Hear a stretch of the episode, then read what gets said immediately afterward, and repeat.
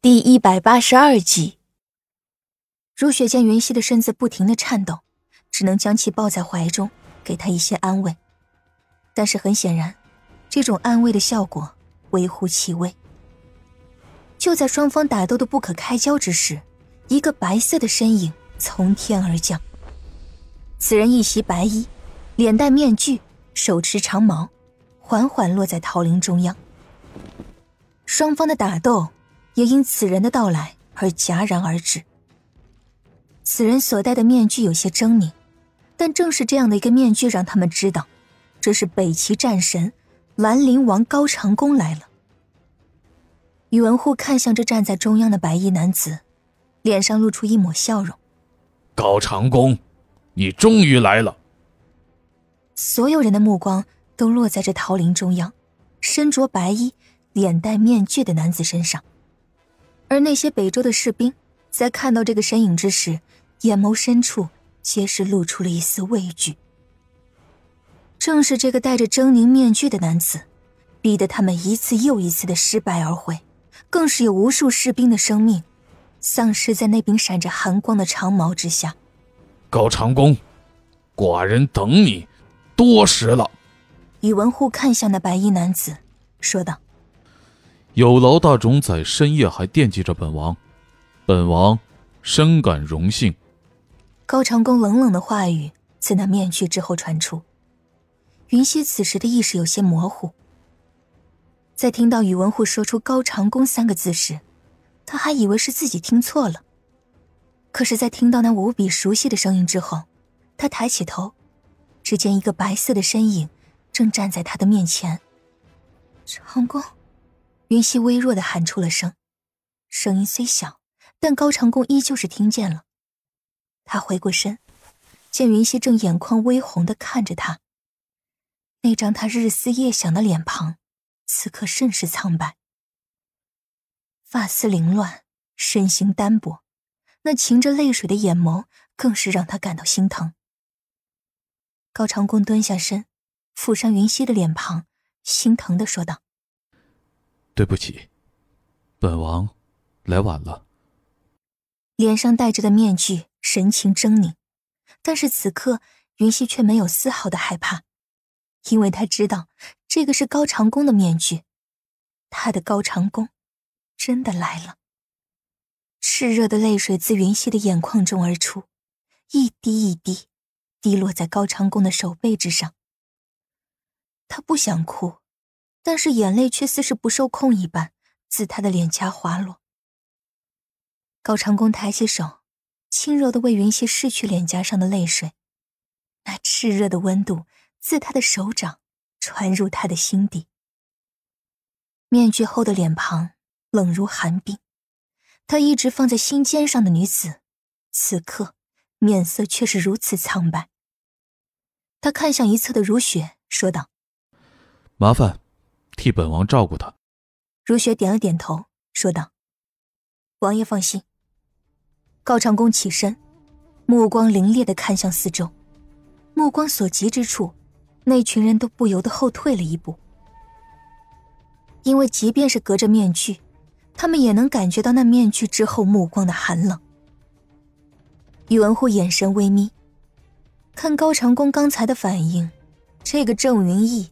应该不仅仅只是和那个女人长得相似吧？以高长恭的眼力，即便是在夜晚，也不可能认错他心爱的女人。他的嘴角勾起一丝若有若无的微笑。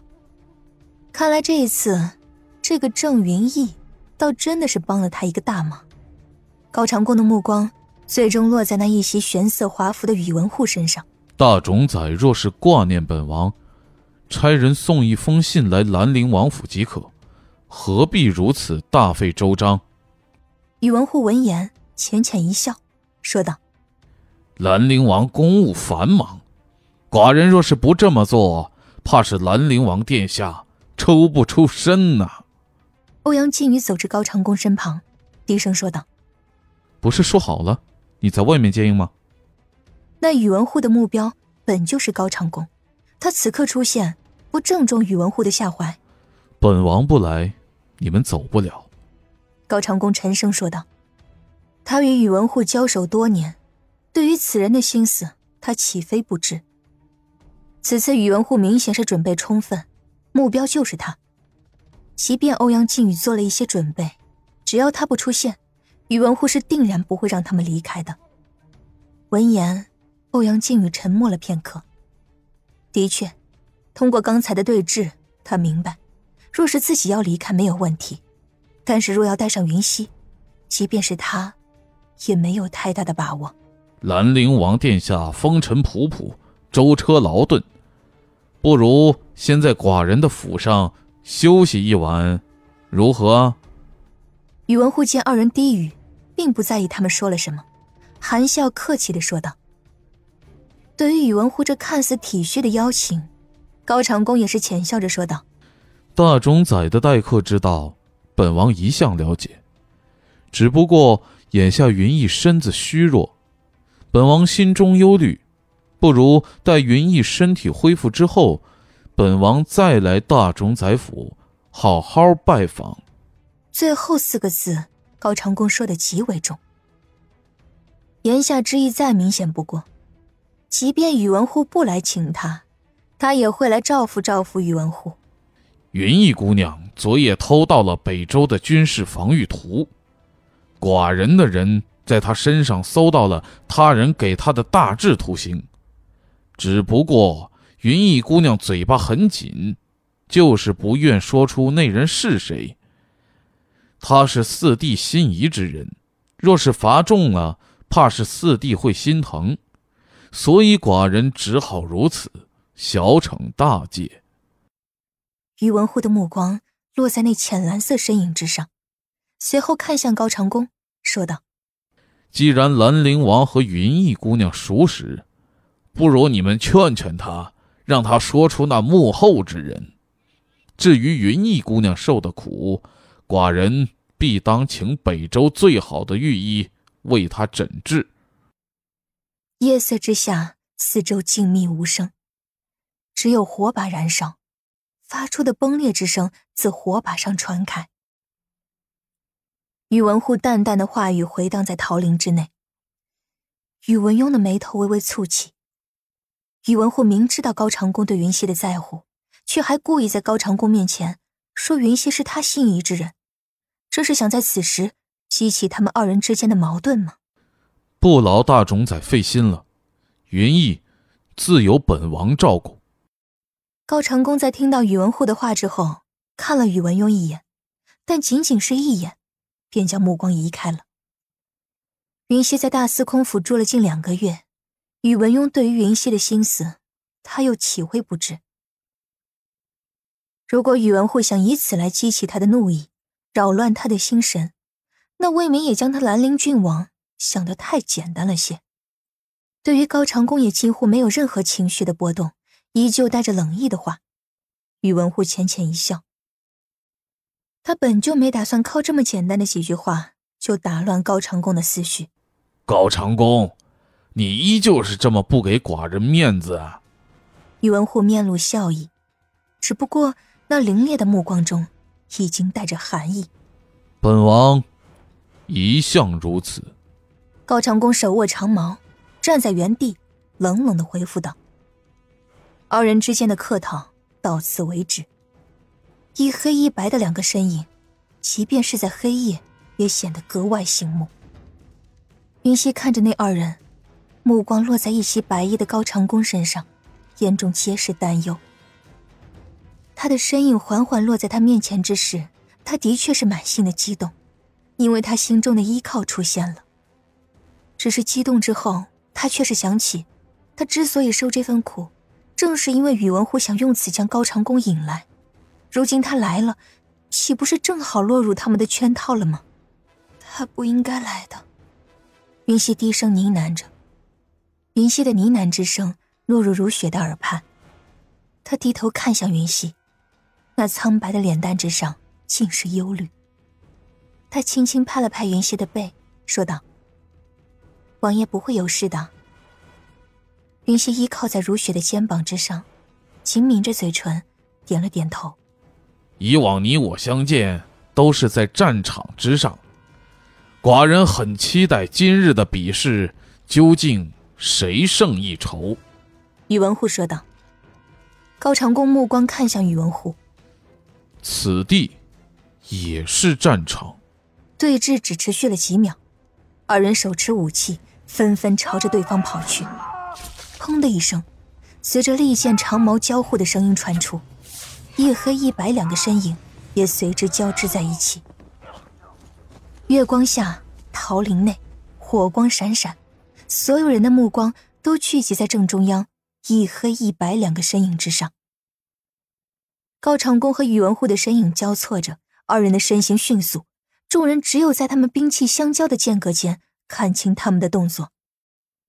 欧阳靖宇、宇文邕等人自身武功就不弱，对于眼前二人之间的招数，看的也自然会比其他人更清楚一些。欧阳靖宇的眼中有些不小的惊讶，他以为这个宇文护。不过是如刘邦那般懂得笼络人心之法，才会招揽到一批有才将士，却没想到这个宇文护的武功也是极为不弱，能与高长恭一战而未落下风。相比于欧阳靖宇的吃惊，宇文邕眼中的惊讶之色更甚。他每日和宇文护一同上下朝，交流沟通也不少，看到的宇文护多是面带浅笑。一副运筹帷幄之姿，却没想到，作为宇文护的堂弟，他竟然不知道，他这个堂哥的武功也是如此的高深。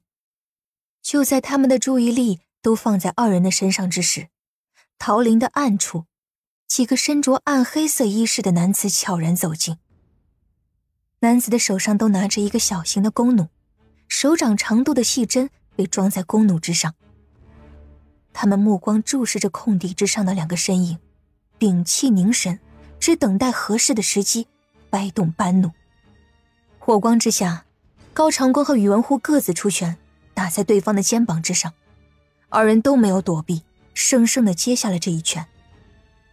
肩膀上的疼痛感清晰无误的传入宇文护的脑海中，他笑了笑：“兰陵王的武功果然高强。”大冢宰的功夫也很不错，高长恭回应道：“他的肩头疼痛感也是阵阵传开。只不过他习惯了沙场征战，比起宇文护习惯了安逸生活，可是要好多了。不过，他倒也是佩服宇文护，方才的那一拳用了多少力道，他再清楚不过。宇文护能在承受下他用了九成力道的一拳之后。”还能装作如此坦然，这承受力，这忍受力也是不错。二人没有继续多费唇舌，在对视了一眼之后，便继续交手。砰砰砰，利剑和长矛交触，发出一连串的声音。高长恭抬腿踢向宇文护，宇文护伸手挡下这一踢，身子后退了两步。高长恭见状，趁机快步上前，打算牵制住宇文护。宇文护停下后退的脚步，看着快速朝他走来的高长恭，嘴角勾起一抹微笑。他嘴角的笑意并未遮掩，这抹笑意落入高长恭的眼中，他眉头微蹙，感觉到一丝怪异。而就在此时，他突然感觉到背部和腿部一阵刺痛，身子顿了顿。就在这一刹那间，宇文护提手一挥，他手中的长剑。便划破了高长恭的衣衫，嘶的一声，衣衫划破，血红的鲜血自破损处流出。